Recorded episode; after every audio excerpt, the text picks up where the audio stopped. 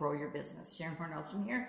And our idiom today is cool it. It's from American slang in the 1950s, of course. It means to relax, to calm down, to chill out, to cool it, to cool your jets, to um, stop being so hot and bothered about a topic. Be less excited, be less impassioned. Definitely stop arguing and fighting about it. Um, this idiom became popular. You, I can just imagine it. I'm sure I've experienced it personally. Two friends are fighting and arguing about something that usually doesn't matter, and you wanted to stop arguing. So in an irritated voice, you would just say, cool it, you know, meaning stop it, stop what you're doing. Guarantee I've used that one a lot on my children over the years because guess what? Siblings tend to bicker and argue. They find things to have conflict about.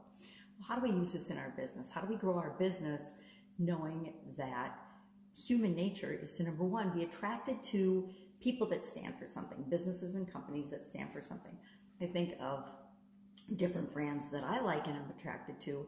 And I'm more attracted to businesses that I know stand for or support causes that I think are worthwhile as well. So I think, for example, in the outdoor world, Patagonia is a, a brand that I like. I love their products, and I also love that they stand for supporting things outside of just running their business and making a profit.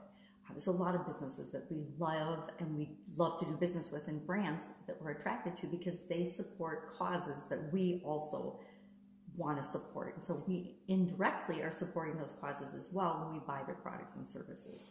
Uh, you know, so different brands have different reputations and different businesses attract different customers based on not only what they do and how they solve problems for customers, but how and what they stand for that's more than just their business, you know, what their contribution is to the world as a whole versus just what their, you know, what their contribution is to their own bottom line.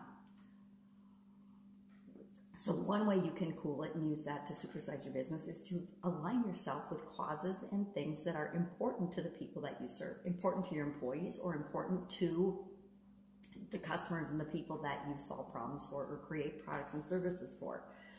Many businesses nowadays have volunteer arms of their business, usually in human resources, where they support and encourage their employees to participate in community events, to be involved in their communities, either the schools or whatever's appropriate for their business, but they involve, they encourage people to be involved and be contributing to the world as a whole, not just doing their jobs as part of the company.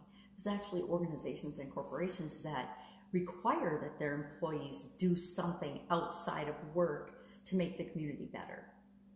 I actually worked for a couple of those in my corporate career. It's another way that you can use the idiom cool it to supersize and grow your business. Well, I don't know about your companies, but sometimes people in my companies would have internal conflicts or personality conflicts. In corporate America, I experienced this a lot where um, there was interdepartmental strife or disagreement over how things should be done and, and what orders they should be done and um, competition for limited resources, aka budgets, who got more money to do the things that they wanted and needed to do to support the overall organization. And sometimes they would forget that we all worked for the same company. We were all in the same business. And we needed to make sure that we were breaking down those barriers and that there wasn't this huge competition for resources within the company because any of that negative energy just took away from our overall combined purpose of what we were trying to do. But that, that's pretty common. I found in my little food business that if the topic went to politics or religion, if there was a year like this year, holy buckets, it would really be bad. Somebody's feelings always got hurt. So we just agreed to not discuss those topics at work when we were at work. It's like everybody gets their own opinion. Everybody's entitled to and deserves to have their own opinion. But that doesn't mean that we get to force other people to share our opinion or listen to us pontificate about our opinion. So we just made it a guideline. Hey, just we're friends here. We're not going to talk about things that upset one another because guess what?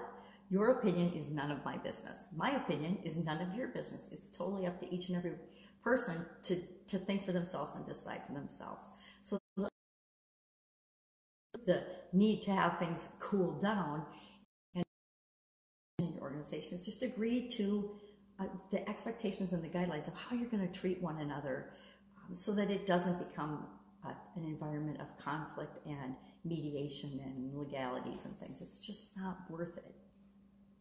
Another way um, to use cooling it is to remember that um, the people that you serve uh, means your employees, all the people that are, are team members and co-creators in your organization, as well as your customers, like to do business with people that they see as like them, that they know, like, and trust.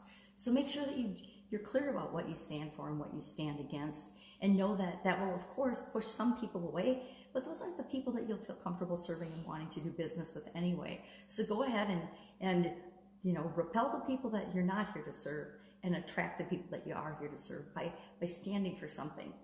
There's nothing worse than being middle of the road, wishy-washy milk toast about something so that nobody knows where you stand. What happens is right? So that's just a couple of thoughts on the idiom cool it. Love to know your experience with this idiom. Have you used it? Have you experienced it? I, I think it's an American term. I know I've grown up with it my entire life. Guarantee my mom has been known to tell my sisters and I to cool it on, on probably more occasions than I could even possibly count in my lifetime. All right, that's it. Go out, have an absolutely amazing day. I will be with you tomorrow with another interesting idiom. What does it mean? Where does it come from? And how might you use it in your business today? Take care. Bye. Keep cool.